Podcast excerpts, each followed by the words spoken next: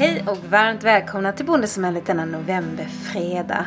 Ja, snart är det första advent och hör ni någonting spraka så sitter jag här i brasans sken.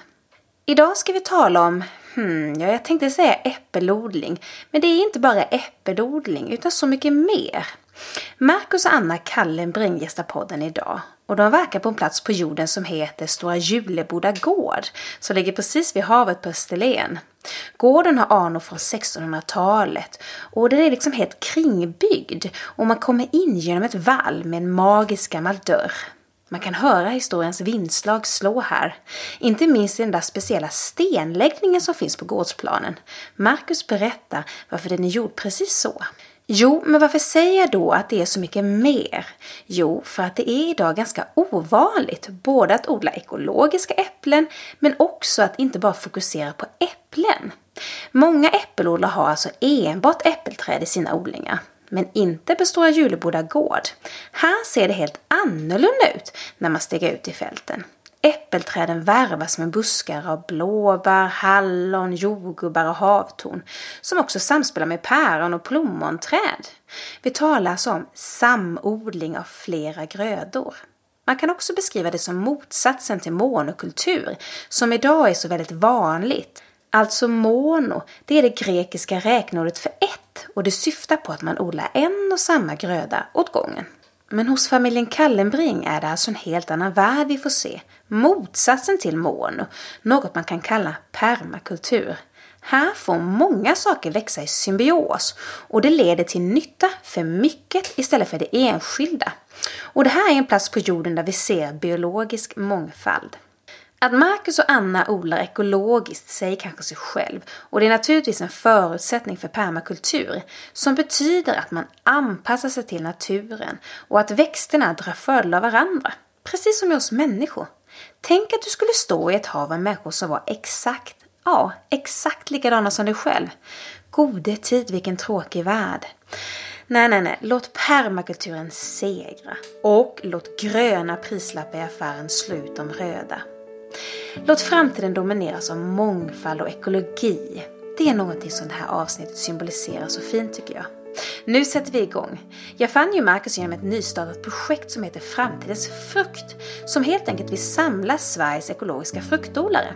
Är du intresserad av det här projektet så har det sin egen hemsida, alltså framtidensfrukt.se. Marcus kommer berätta om det här projektet, så nu sätter vi igång. Du lyssnar på Bondesamhället, jag heter Lena Howard.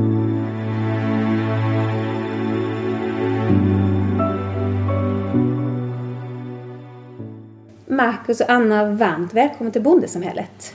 Marcus, jag fick en kontakt eh, med dig via ett projekt som jag såg som heter Framtidens frukt. Kan du beskriva lite, vad är det för typ av projekt och vad vill man i det projektet? Det är egentligen ett pedagogiskt projekt för att sprida mer kunskap om ekologisk frukt till konsumenter. Och eh, då har vi eh, dels är det ju andra fruktodlare som håller på med ekologisk frukt och sen så är SLI med, eh, med Kimmo Rumpunen.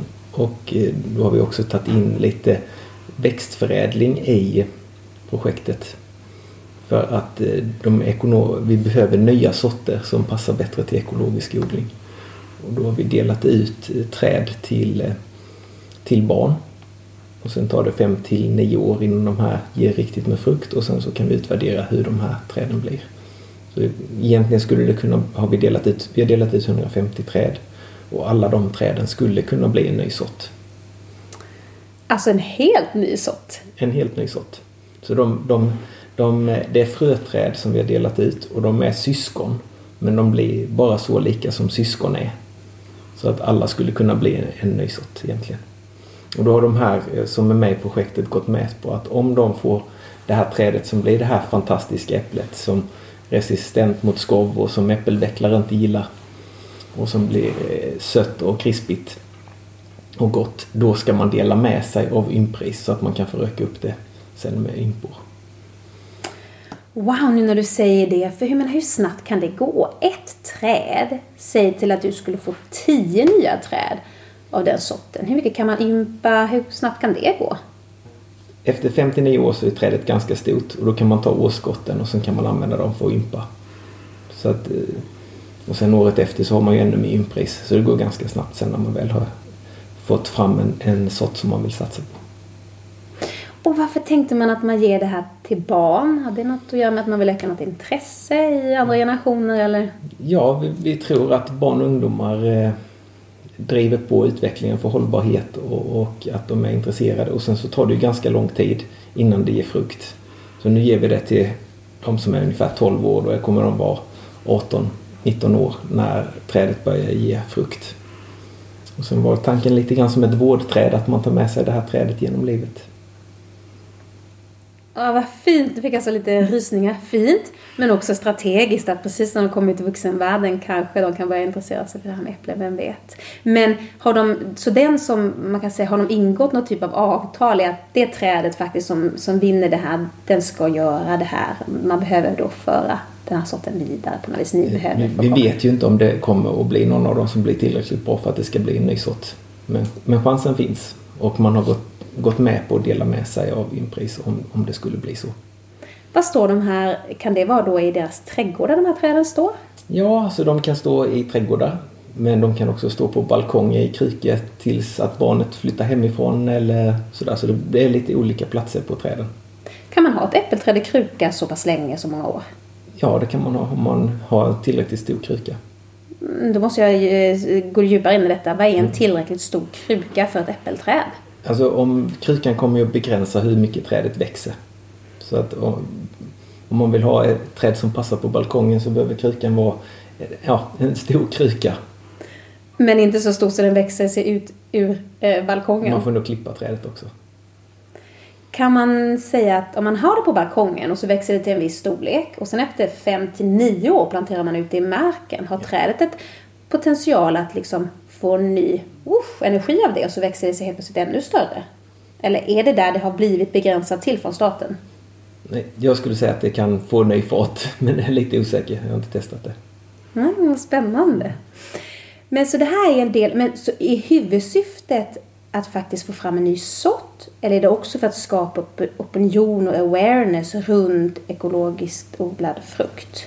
Det blir både, både och. Och när du säger frukt, jag har fått idén om att det bara är äpplen. Är det fel? Är det frukt i det stora hela? Eller är det primärt fokus på äpplet? Det, det, är fokus på äpplet i detta projektet.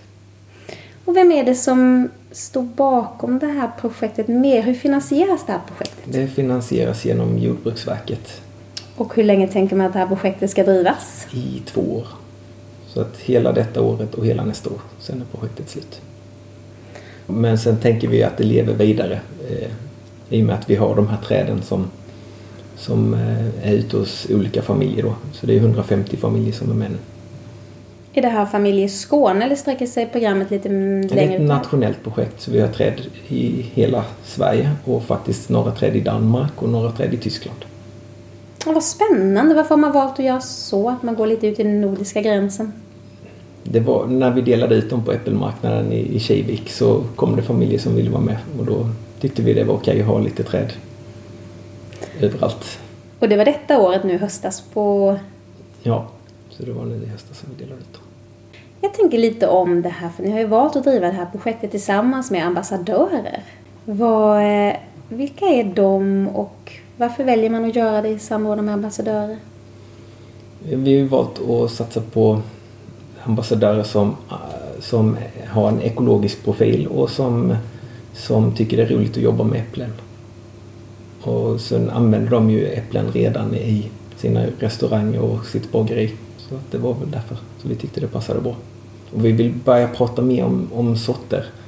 Som det är nu så är det, är det ju de ekologiska äpplena i äppeldiskarna så är det liksom ett ekologiskt äpple men inte så mycket vilken sort det är. Och det finns ju många olika sorter och då vill vi liksom visa egenskaperna på de olika sorterna och då är det bra att en, en kock eller en, en bagare visar vad man kan göra med olika äppelsorter, vad skillnaden blir. Ja, det är ju fantastiskt. Så faktiskt, jag har inte riktigt tänkt på det, men så när man går in på de stora eh, dagligvaruhandeln idag, då är det med så här, det står ekoäpple men inte så mycket beskrivet om vad det är för typ av äpple, vad det smakar. Det det är ekot som står ut i. Mm. Mm, det är synd. Det är på något vis, jag pratade med någon annan om det, om tomaten och tomater på kvist. Okej, okay, men vad säger det till konsumenten? Är det för att du vill ha kvisten i din gryta? Eller liksom det, det säger ju inte jättemycket. Men det får man ju också tänka på. Vi kanske ska fråga också vilka är, eller för de som lyssnar, vilka är de ambassadörerna som ja, är del av projektet? Det är Ulrika Bryding och eh, sen är det My Fält och sen är det Paul Svensson. Jag tror de som lyssnar kanske har, eh, har koll på de här personerna. Eh, de syns ju en del av dem i alla fall, en del i TV, men annars får man gå in och kika på Instagram och se vad de håller på med.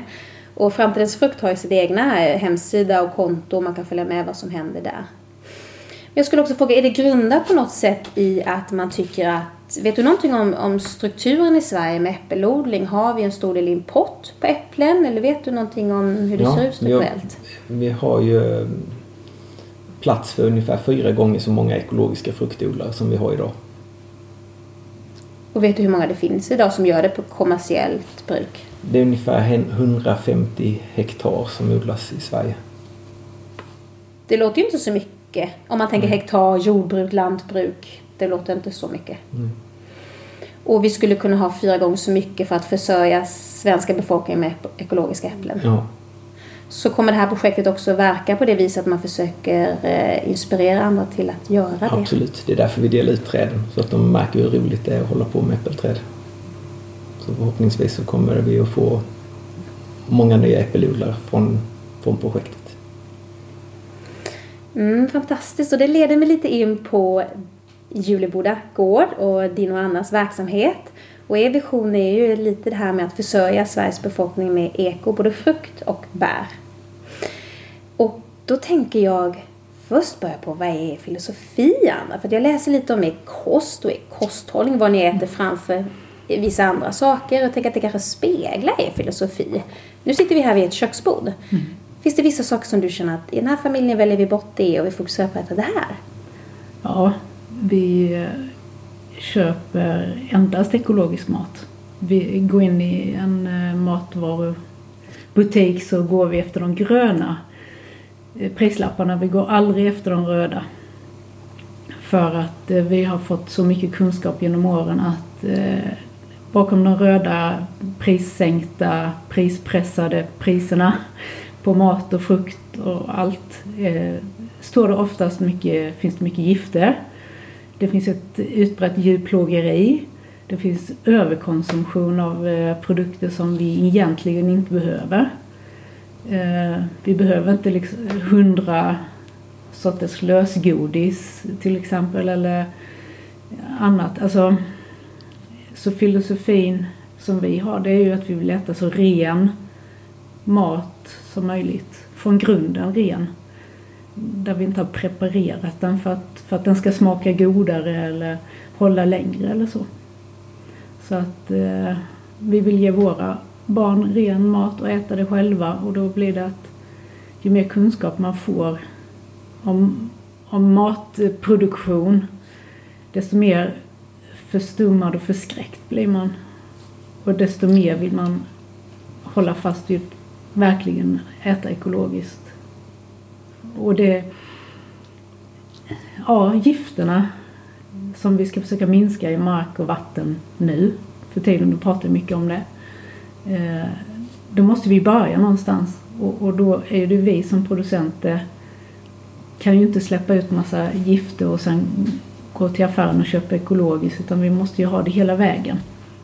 Och vi vill ge nästa generation liksom kunskap om de här gifterna. Bara de senaste dagarna har vi börjat prata om de här cocktaileffekten av gifter när kvinnor har svårt att bli gravida för att äggblåsorna ligger i gift. Och då blir man ju Men ord! Alltså pratar man i de termerna som att äggblåsan ligger i gift? Ja, det hade de på nyheterna igår eller i förrgår. Det är därför de har svårt att bli gravida. Så jag är en av dem. Mm. Alltså som har svårt att bli gravid. Ja. Ja men verkligen. Ja, då har de gjort tester på sådana som har gjort som provrörsbefruktning och då upptäckt att det var för hög halt av gift i äggblåsorna. Och det är där de ska växa. Och då blir det så här, var kommer giftet ifrån? Eh, allting du äter tar du in i din kropp och, och, din kropp ska ju hantera det du tar in. Det ska bryta ner det, det ska använda vitaminerna, mineralerna, proteinen för att bygga upp och hålla din kropp frisk. Men om du samtidigt tillför gift där i, som kroppen dessutom inte vet hur den ska göra. Den vet inte eh, liksom, hur den ska bryta ner det, hur den ska ta hand om det och mycket lagras inne i kroppen. En del åker ju ut, men mycket lagras. Och, och sen så äter du, jag ska inte säga förgiftat, men besprutade eh, grödor och annat. Så får du i dig tillåten, alltså du tillåten mängd. Men om du äter flera olika så blir ju den mängden betydligt högre. Ja, för det här tycker jag är så svårt. För att I bondesamhället skildrar jag ju nästan bara ekologiska mm. bönder. Jag talade till exempel med Per Modi uppe på Fagra slätt och då sa jag, han är ekologisk bonde, men herregud, får vi inte i oss gift genom maten? Då sa Malena, nej det finns gränsvärden och i Sverige är det bra. Och även om jag är ekobonde så vill jag inte kasta något dåligt ljus på de som inte är det. Och det är väldigt små mängder. Mm. Tänkte, hur ska konsumenten det är ju så svår frågeställning ja, här. Hur ska konsumenten veta ja. när man tänker att vårt livsmedelsverk skyddar oss? Jo, men det är precis det de tog upp då i nyheterna häromdagen om man nu ska referera till det det är just det här att gränsvärdena finns och, och äter du bara det och så får du i dig under gränsvärdet genom den frukten säger vi, eller grönsaken. Men sen samma dag så äter du ju en annan grönsak kanske med också gränsvärde. Men i kroppen så, så blir det ju många olika och det är det som är så svårt att undersöka för de, den här cocktaileffekten är ju så svår liksom för att varje människa är unik och, och äter unik sammansättning av mat. Men just att gränsvärdena för ett gift då eh, kan vara betydligt under eh, risk. Men blandar du många risker så blir det till slut en stor risk. Så, så tolkar, tolkar vi det och nu börjar forskarna också tolka det på det sättet och det är väldigt intressant. Och då när man är ekologisk eh, bonde så blir det ju att det är svårt att förstå de som kan försvara att spruta.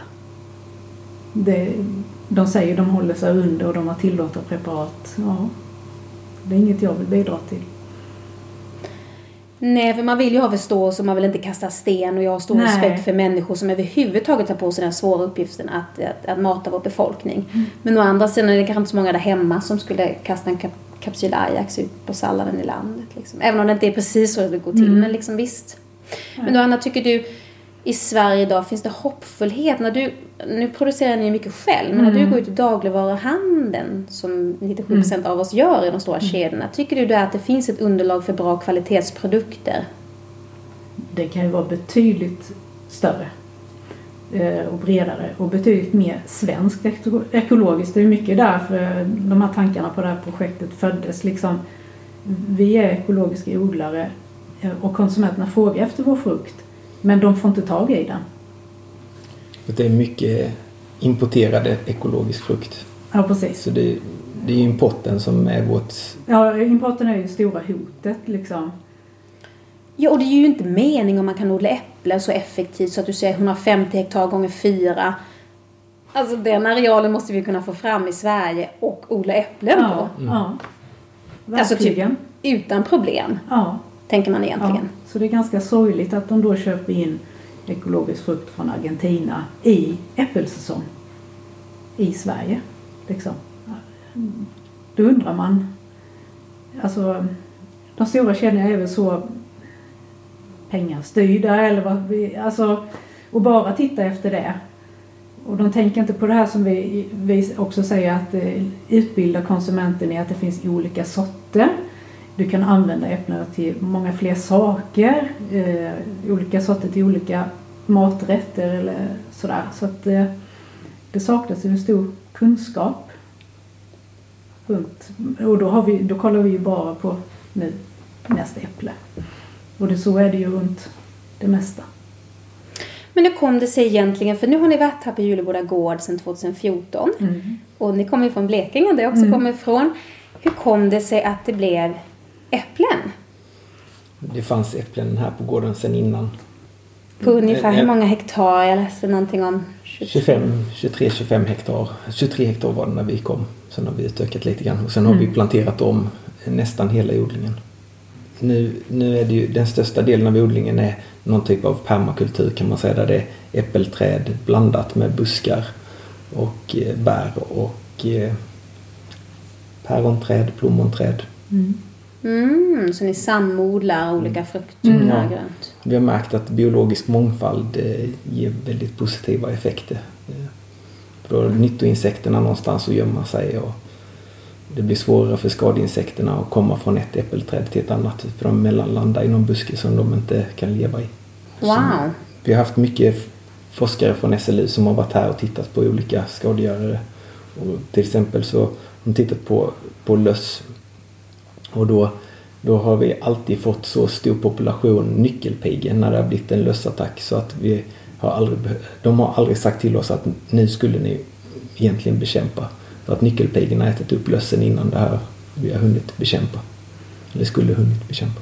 Så det, naturen, är naturen i balans så, så klarar den sådana här attacker om man kör eh, biologisk mångfald. Wow. Men det, Det var ju verkligen efter motsatsen till monokultur. Man får en, en, en mycket större biologisk mångfald. ja, för jag tänker 23 till 25 hektar. Det betyder ju att ni är en av Sveriges största äppelodlare kan jag tänka mig faktiskt. Om det då finns 150 hektar. Ja, som är kravgodkänd så är ju en av de största. Här på... Jag tänker att svenska befolkningen tänker att Österlen är kungariket för äpplen. Men är det sanningen eller är äppelodlarna utspridda över Sverige? Det är nog ganska koncentrerat runt Skåne men det, i, i Sörmland så har de dragit igång en, en, eh, en satsning. Så att det är många sörmländska äppelodlare på gång. Och de, de flesta av dem är ekologiska så det är jättekul. Och vad skulle du säga om man tittar på om 100 procent, om vi tittar på hela delen av äppelodlare. Hur många procent av den är ekologiskt i Sverige idag? Ungefär 10 procent. Mm. Ja. Men jag tänker på det här för jag lyssnade faktiskt på en föreläsning på eh, Kosoholms slott häromdagen med Hushållningssällskapet och de berättade då lite om den här historien varför det faktiskt blev så här på Österlen och det var ju Hushållningssällskapet en gång i tiden som liksom, liksom ville att här ska det ske äpplen och liksom nästan löpte runt i husen här ska ni inte bli äppelodlare. Så uppfattar jag det ungefär. Vet ni någonting om historien själva hur tusan det blev ett äppelmecka? Nej. Nej, det är väl miljö. Alltså, eh, är det inte med eh, vindar och att vattnet... Närheten till vatten. Ja. Vattnet kyler, kyler ner, tar det långsammare på våren och håller värmen kvar på hösten. För n- ni har läst ju på att eh, er, ni har ju, för, ni har ju ni förnyat äppelodlingen. Och vad betyder det? För när ni kom så var den liksom lite chanserad, säger man så? Den, den, den, den liksom var, för, var, var träden för gamla, eller vad säger man då?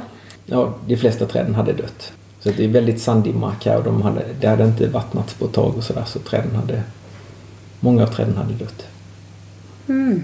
Och sen så hade det vilda kommit in och det var väldigt mycket kaniner här när vi flyttade in.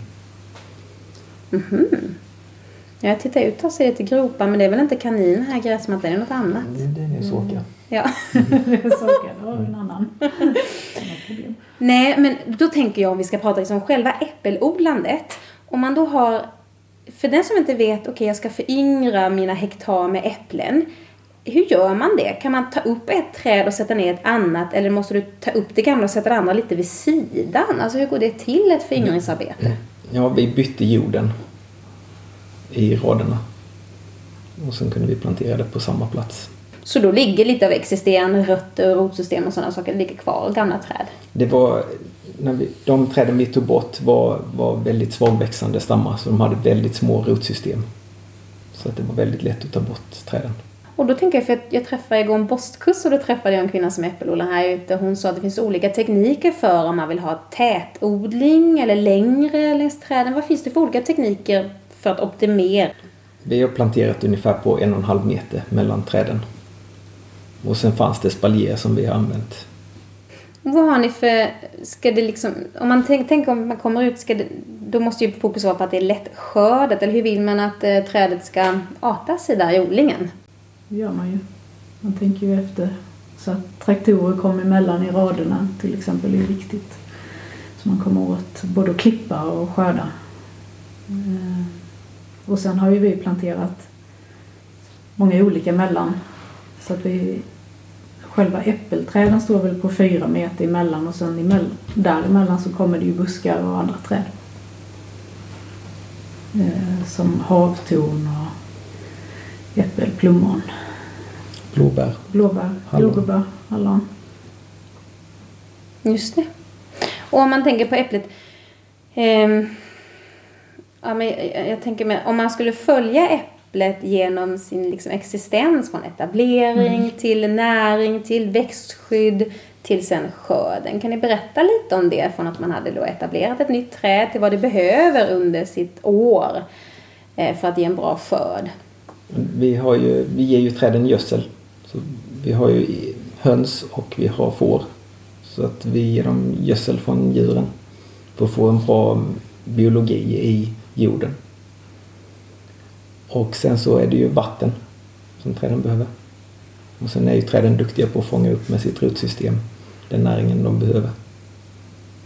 Så gödningen, hur ofta gödar man? Vi, vi lägger ut gödsel en gång på våren och en gång på hösten. Och då lägger man bara ett gäng med, alltså som jag är hemma, ett gäng med hästbajs rakt uppe Ja. på där det växer typ. kan vara en spade kan man säga. Men Marcus, är det här mycket handarbete? För, för den som tänker 23 hektar är ju ändå Vi väldigt ju- mycket. Ja, nej, vi har en specialbyggd gödselmaskin, en traktor som gör det. I de här 23 hektarna, är det, är det en stor yta eller är det lite uppdelat runt om gården här? Det är tre olika fält kan man säga. Om man då går in på ekologisk odling och ekologiska äppelsorter. Du säger att det finns speciella sorter som lämpar sig mer för ekologisk odling. Men vi behöver nya sorter som är mer anpassade för ekologisk odling. Varför? Ja, det är ju skovkänslighet till exempel. Att de får lite fläckar och sådär på äpplena som vi vill få fram sorter som står emot. Är det primärt skov ett, ett äpple kan drabbas av eller finns det också andra typer av, eh, om man då säger sjukdomar eller som man behöver skydda? Sen kan det vara insekter som angriper dem. Och då blir det ju mustfrukt eller att det, om det blir skadat så kanske det faller ner på marken och bara blir gödsel till nästa år. Så om man då tänker på skördesäsongen, om man går ut och det finns äpplen som ändå är lite, eh, inte helt perfekta, då kan man ändå använda dem ändå, eller det gör man. Ja precis, det, då skulle ett, ett sånt eh, äpple kunna bli must eller mos eller något sånt. Vad ger ni för typ av förädling här på gården? I dagsläget så gör vi ingen förädling utan vi har, i och med att det blir ganska många grödor som vi ska ta hand om så har vi alltid något att skörda i princip från mitten på mars till slutet här nu på ja, början på november. Skörda mitten av mars. Kan du inte berätta precis vad ni har i, i inte växtföljd, men i, i vilka växter, grödor har ni här? Ja. Och vad är det första ni skördar så tidigt? Det är ramslök. Så i vår skog så växer det mycket vild ramslök som vi skördar. Och det är från, ja, lite olika, men det kan börja i mitten på mars och sen håller det på som längst tror jag vi har hållit på att skörda det till 15 juni. Och ja, i mitten på juni så börjar jordgubbar. Vi har jordgubbar mellan äppelträdsraderna och vi har jordgubbar i nyplanterade rader. Så vi har ganska mycket jordgubbar som vi börjar plocka då. Och sen när jordgubbarna är slut så blir det blåbär. Och sen har vi hösthallon så då börjar de.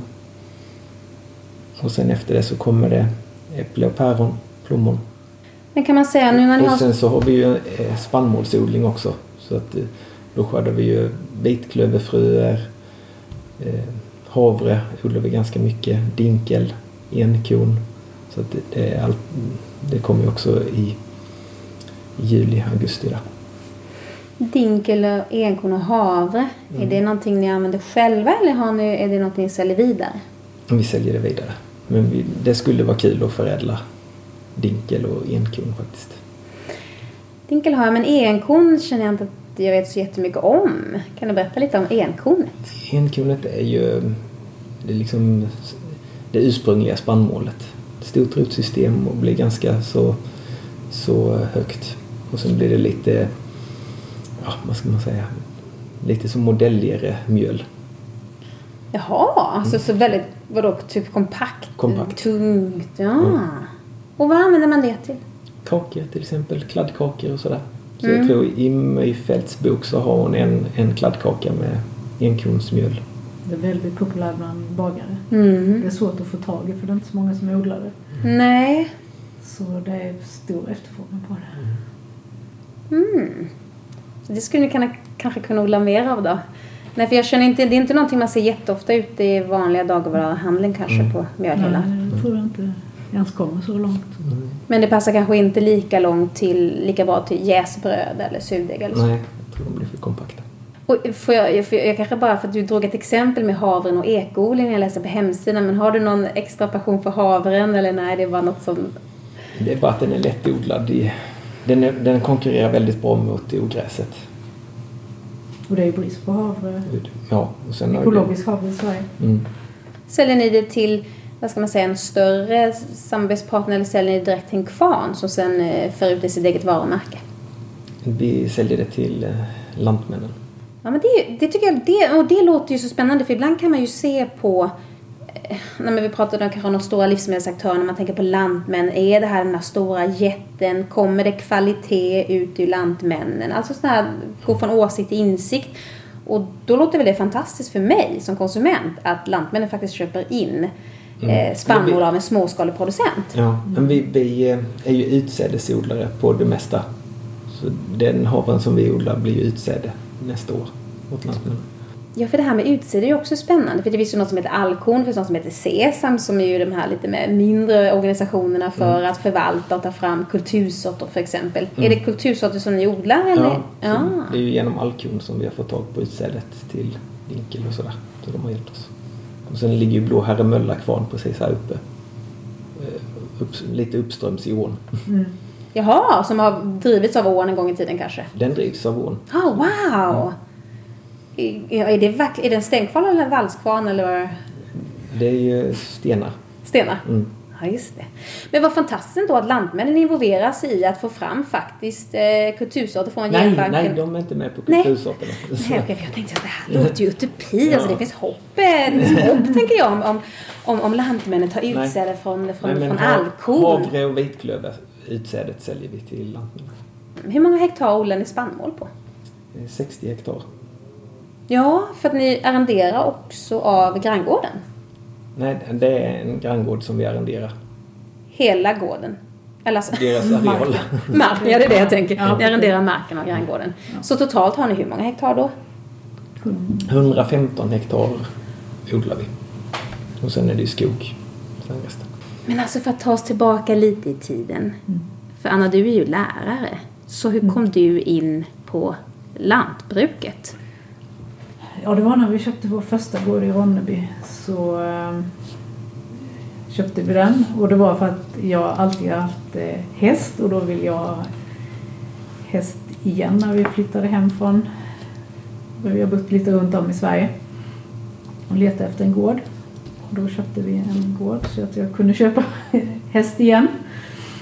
Och sedan köpte vi får för att eh, hålla de här betena runt omkring den gården eh, hjälpa oss liksom att hålla gräset nere. Och sen utökades de fåren. Och till slut hade vi, som mest hade vi 180 tack. 180 tackor, gotlandsfår. Till slut gick det inte att kombinera ett heltidsjobb med ett annat. Så då slutade jag som lärare. Och eh, sen utökade vi vår verksamhet genom vår äldsta dotters stora intresse för hundar. Så då började vi avla på hundar. Och då blev det ytterligare arbetsuppgifter hemma på gården. Eh, och eh, aldrig ångrat det valet. Att eh, jobba hemma på gården. En del undrar hur man står ut att inte gå iväg. Eh, Men det är helt underbart. Det är väldigt skiftande. Och det skiftar över årstiderna. Man är ju med naturen Ehm, hela tiden.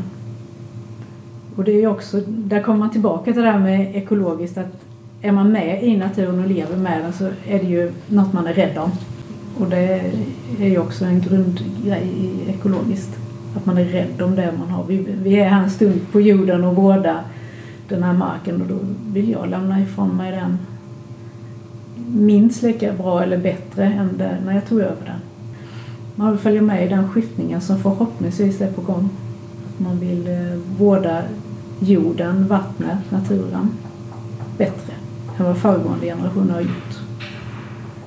Vi sitter ju här i köket och vi har ju två hundvalpar här. Eh, Om Ja. ni hör någonting, men jag tror de har fallit i sömn. Ja. Jättegulliga. Men vad är det för typ av hund vi har här? Det är en australiensisk labradoodle. Eh, togs fram i eh, Australien på 80-talet. Eh, de den togs fram för att bli ledarhund till en blind kvinna som var allergisk. Och då tog det australiensiska vad heter det, ledarhundssällskapet eller organisationen på sig den uppgiften att vi ska då hitta en ledarhund till den här kvinnan.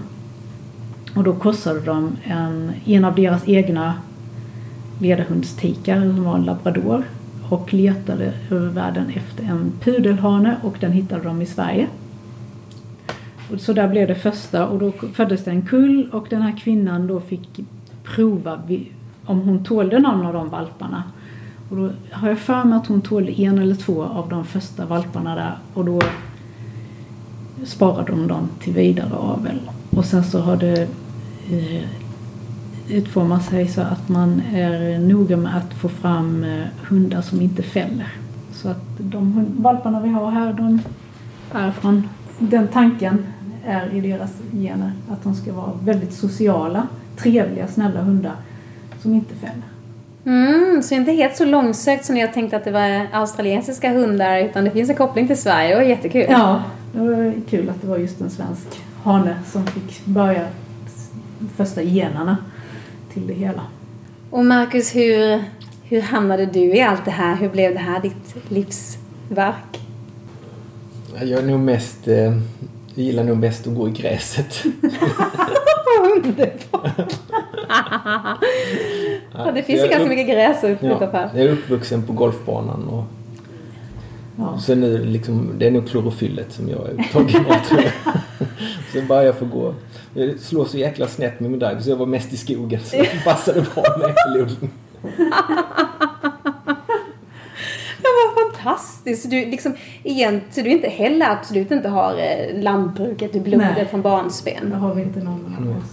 Utan det kom med, med den första gården liksom så kom ju allt.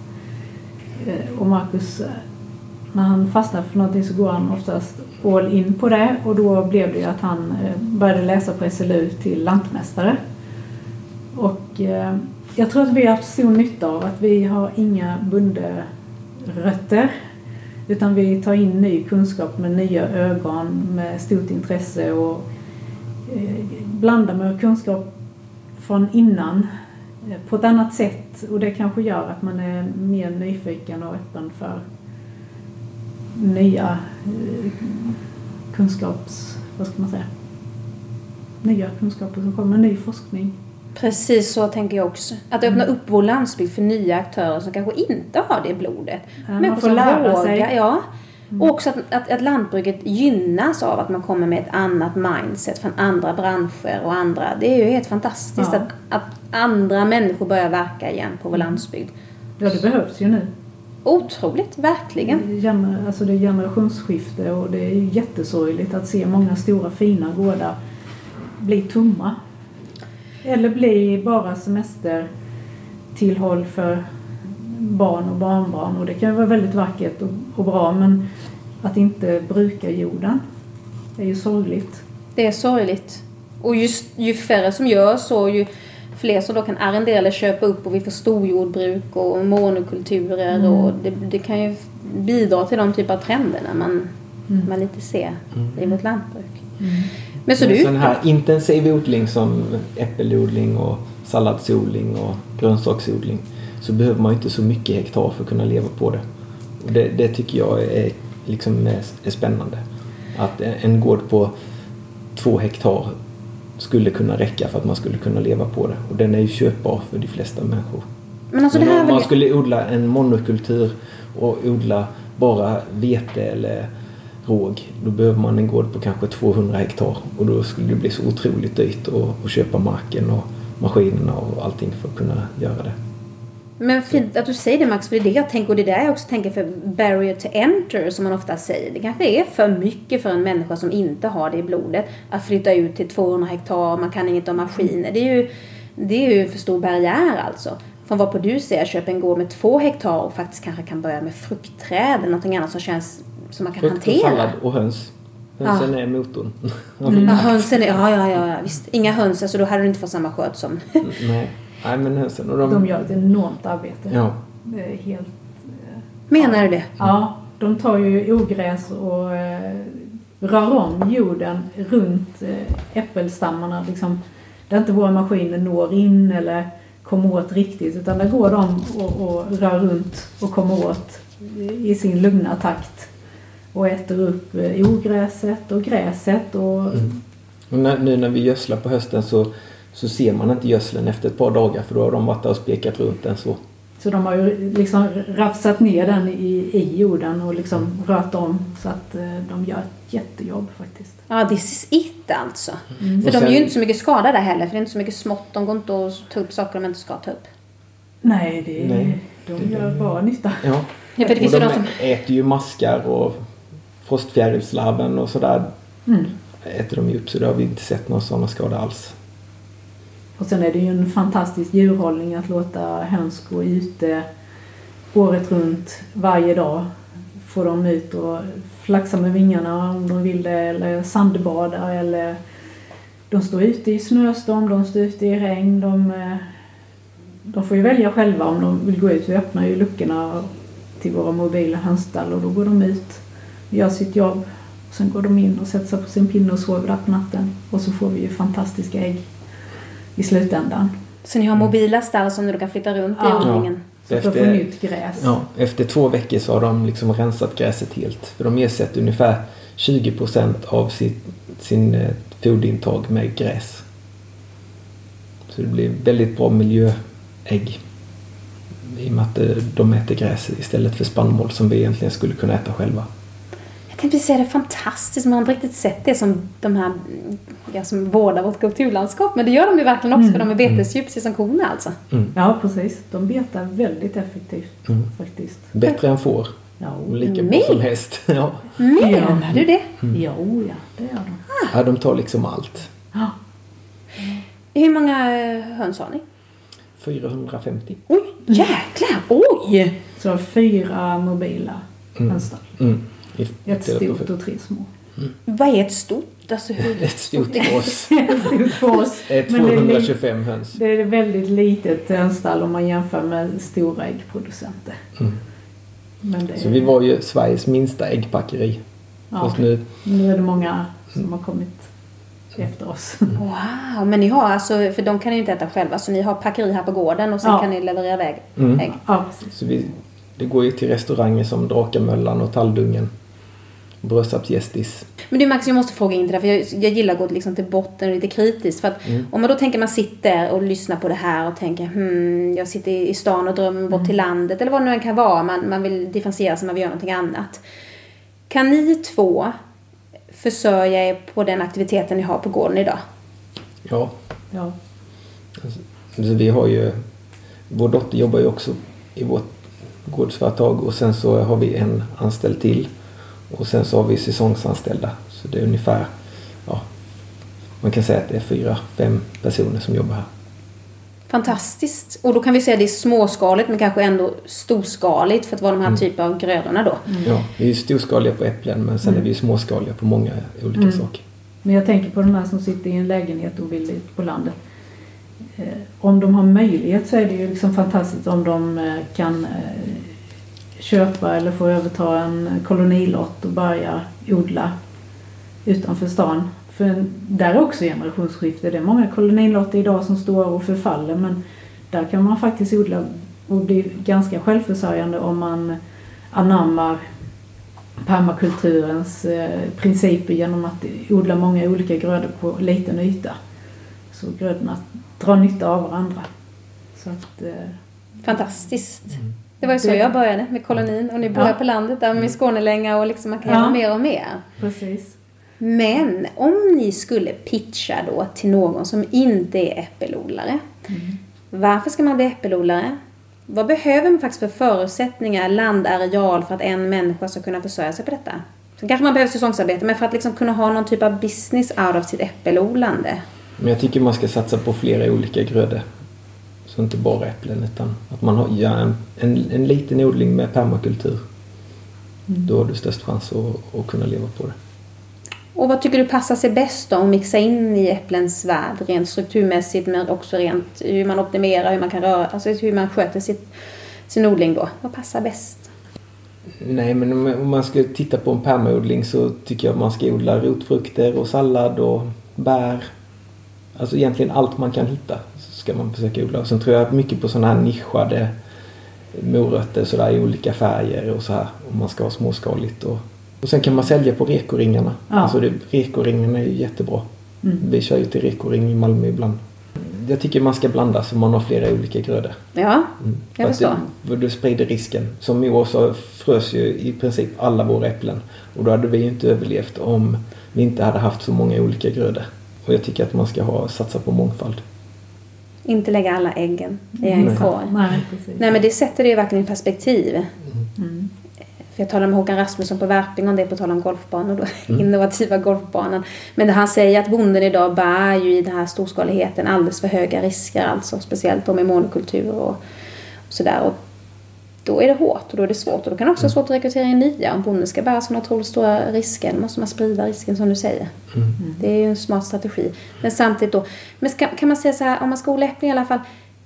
Om man inte ska använda sig av rekoring, vem kan man sälja sina äpplen till? Vad finns det för infrastruktur i Sverige idag? Vem är kunden? Är Alltså det... det finns ju en mängd olika grossister som man kan sälja äpplen till. Men de flesta vill ju att man ska vara ganska storskalig. Så det, vi märker ju att för vår del så är det lätt att sälja äpplen. Eller lättare. Medan vissa av de här smågrödorna som vi har bara för mångfaldens skull. De är ganska svåra att sälja för vi är inte tillräckligt stora. Så vi kan liksom inte leverera åtta pallar varannan dag. Utan vi har kanske åtta pallar på en vecka. Så vi är ändå ganska stora tycker vi men, men för liten för grossisterna. Så det är en utmaning. För det är Och det är då vi säljer till Rekoring. Så då räddar de oss. Du Marcus, jag tänker på kvalitet. Och tänker då, om man tänker äpplen och kvalitet, om jag säger det. Vad säger du då? Vad betyder kvalitet för dig? Så kvali- en hög kvalitet är ju ett äpple som smakar bra. Och sen är det ju förpackningen som det är nu. Liksom de, den bästa kvaliteten så är den lavpackad med en liten etikett på det ekologiska äpplet för att den ska gå att särskilja i affären. Då hade jag ju egentligen välja, eh, vilja att de ekologiska äpplena kom utan etiketten och så fick de andra märka upp sina äpplen som inte är ekologiska. Så det är den kvaliteten som vi hoppas vi ska kunna nå. Att det är våra äpplen som får vara äpple bara. Ah. Att det är det ekologiska äpplet som sätts Ja, i det främsta naturliga. rummet. Det är det naturliga och det normala. Ja. Ja, just det. Det är att tänka på det på det viset. För än så länge är det som att det ekologiska, det är som det speciella. Inte det Ja. naturliga valet. Nej, det ska Eller? vara en klisterlapp på det ska i en plastförpackning så att det inte blir fel sålt. Mm. Ja, det är liksom ett krav. Är det så? Ja. Och Anna, kan du tillägga någonting vad du tänker om, om, om kvalitet? Ja, för mig är kvalitet, alltså om jag hittar en, eh, en ny produkt, ekologiskt ny produkt i, i en affär som eh, jag inte har stött på innan så är det liksom en sån stor lycka och, och har de då man synar det på ett annat sätt nu när man är producent själv liksom. Och då tänker man sådär liksom förpackningen, ja den är genomtänkt, den är ekologisk, den är miljövänlig. Eh, och vi vill komma bort ifrån det här plastsamhället och då är det lite sorgligt att, att vi ekologiska ska plasta in våra grejer för att särskilja dem. Eh, det är ju inte kvalitet faktiskt. Kvaliteten är ju när, när folk kan egentligen själva gå och, och lägga sin frukt i en påse utan att behöva köpa dem inplastade. Tycker jag. För att avsluta så tänker jag, hur ser framtiden ut för Stora Juleboda gård? Vad har ni för planer för framtiden? Hur ser den ut? Om ni får drömma fritt. Vi fortsätter nog på Ja. samma sätt bara att Nej, men vi kanske, vi kanske förädlar något. Just nu så bara producerar vi. vi jag hade tyckt det varit kul att göra någon typ av förädling. Men det är ändå fantastiskt att se att en gård på de här nästan 100 hektarerna kan då försörja och, eh, ungefär 4 till 5 personer utan att förädla. För ofta säger man att förädlingen är där man, man då kan öka sina marginaler ju högre man kommer på förädlingsskalan. Så det är ju fantastiskt att se. Mm. Men jag måste bara fråga, för Marcus, du, du gav en sån god historia när vi kom in här på gårdsplan. Det här är en väldigt vacker gård som är helt kringbyggd där man liksom kommer in genom en, en, en härlig dörr och ett vall och så ser man den här mäktiga gården framför sig. Och så berättade du någonting om gårdsplanen här som jag aldrig hört innan. Vad var det? Det är en sol... Som en solfjäder. Som en solfjäder, ja. Och den användes... Eh, gården är ju från eh, sen medeltid och den användes ju då förr i tiden när man skulle ut och jobba så ställde man upp i den här solfjädern beroende på vilket skrå man tillhörde på gården. Mm. Oh. Ser du? Åh oh, jäklar ja! Ja. Nu kommer det galopp. Alltså, ja, hon fick men, en alltså, stöt av elstaketet i den ena hästen. Och de ser ju så fina ut. ser ut som en vildhäst som bara levde livet ja, liksom. Ja, två islandshästar. Ja, det var därför lite så lång. Wow, lite action här. Mm. Ja, okej, okay, men den sista frågan då innan mm. Eh, jag släpper iväg er här. Eh, varför heter det, den här vägen heter och gården heter Juleboda? Då kan man ju bara tänka på julen alltså. Vet ni någonting om det? Nej, det är något danskt. Ah. Det, jag vet inte om det grundar sig från att eh, byn här uppe, Maglehem, eh, var ju byggd som en julby. Alltså som ett jul.